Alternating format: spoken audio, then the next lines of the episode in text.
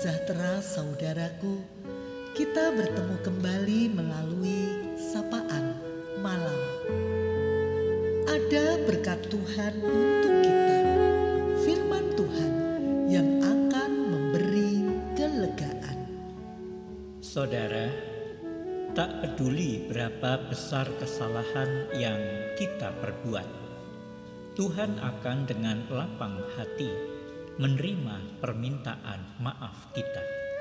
Di teduhnya malam ini, firman Tuhan 2 Korintus 7 ayat 10 hendak menyapa kita. Dikatakan, sebab duka cita menurut kehendak Allah menghasilkan pertobatan yang membawa keselamatan dan yang tidak akan disesalkan. Tetapi duka cita yang dari dunia ini menghasilkan kematian. Saudara, mengaku dosa dengan sepenuh hati tidak mudah. Sebab pengakuan yang benar bukanlah sekedar ungkapan perasaan bersalah. Setiap orang pernah merasa bersalah dan menyesal. Namun merasa bersalah dan menyesal tidak sama dengan mengaku dosa dan bertobat.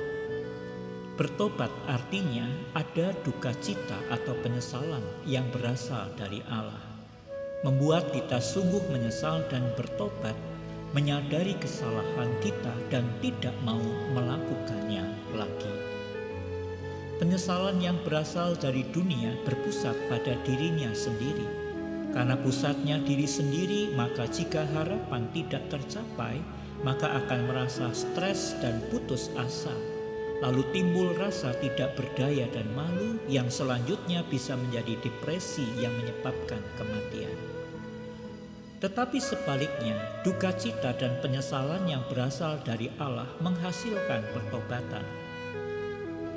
Pertobatan di sini adalah tindakan orang berdosa untuk berbalik kepada Tuhan. Setelah Roh Kudus mengingatkan dia akan dosa, membawa perubahan dalam pikiran, keinginan, sikap, dan kehidupan orang berdosa itu sebagai akibat dari pekerjaan iman yang menyelamatkan melalui penebusan. Kata pertobatan sering diartikan sebagai tindakan sukarela dari jiwa yang sadar dan menerima Kristus dengan iman sebagai juru selamat. Contoh yang membedakan penyesalan dan pertobatan adalah antara penyesalan Yudas dan pertobatan Petrus. Yudas menyesal menjual Yesus, tetapi Yudas tidak bertobat dan kembali pada Yesus, melainkan ia mengatasinya dengan caranya sendiri dengan menggantung diri. Sedangkan Petrus setelah menyangkal Yesus hingga tiga kali, Petrus menyesal dan bertobat. Petrus datang kembali pada Yesus. Jadi merasa bersalah tidak sama dengan mengaku dosa dan bertobat. Pengakuan yang benar bukan hanya mengakui salah dan meminta maaf, tetapi mesti diikuti dengan perubahan atau tidak mengulanginya lagi. Hari ini mari kita berefleksi apakah yang selama ini kita sesali juga sebagai pertobatan kita? Apakah pertobatan kita juga menghasilkan perubahan menjadi hidup benar? Saudara, pertobatan adalah sikap berbalik, pendorong yang kuat untuk bertobat adalah karena telah merasakan anugerah pengampunan dari Tuhan itu sebagai anugerah yang mahal harganya. Roh Kudus akan menolong kita untuk mengenal akan mahalnya pengorbanan Kristus Yesus pada kita. Menuntunnya untuk berduka karena dosanya. Namun Roh Kudus akhirnya juga akan membawa pada kita jiwa yang tenang, penuh damai sejahtera.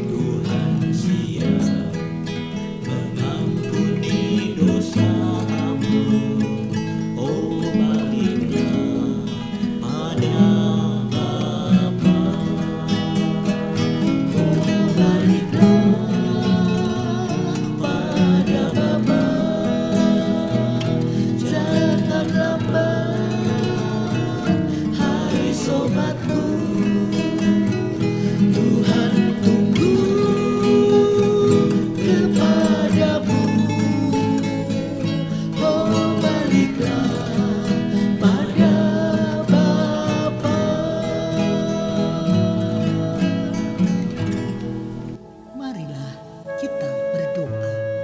Bapa di surga, berkatmu telah turun atas kami melalui persekutuan dan firman-Mu. Malam ini ya Tuhan, Engkau memberikan kepada kami hal yang mengingatkan arti pertobatan. Malam hari ini kami ingin tidur tenang, penuh damai sejahtera. Terima kasih Tuhan, Tuhan yang akan menolong setiap saudara-saudara yang saat ini sedang menghadapi kegalauan. Orang-orang yang mungkin saat ini sedang bergumul dengan kesulitannya. Mereka membutuhkan Engkau. Kiranya damai dari Tuhan menyertai mereka dan mereka teguh di dalam iman. Di dalam nama Tuhan Yesus Kristus, kami berdoa. Amin.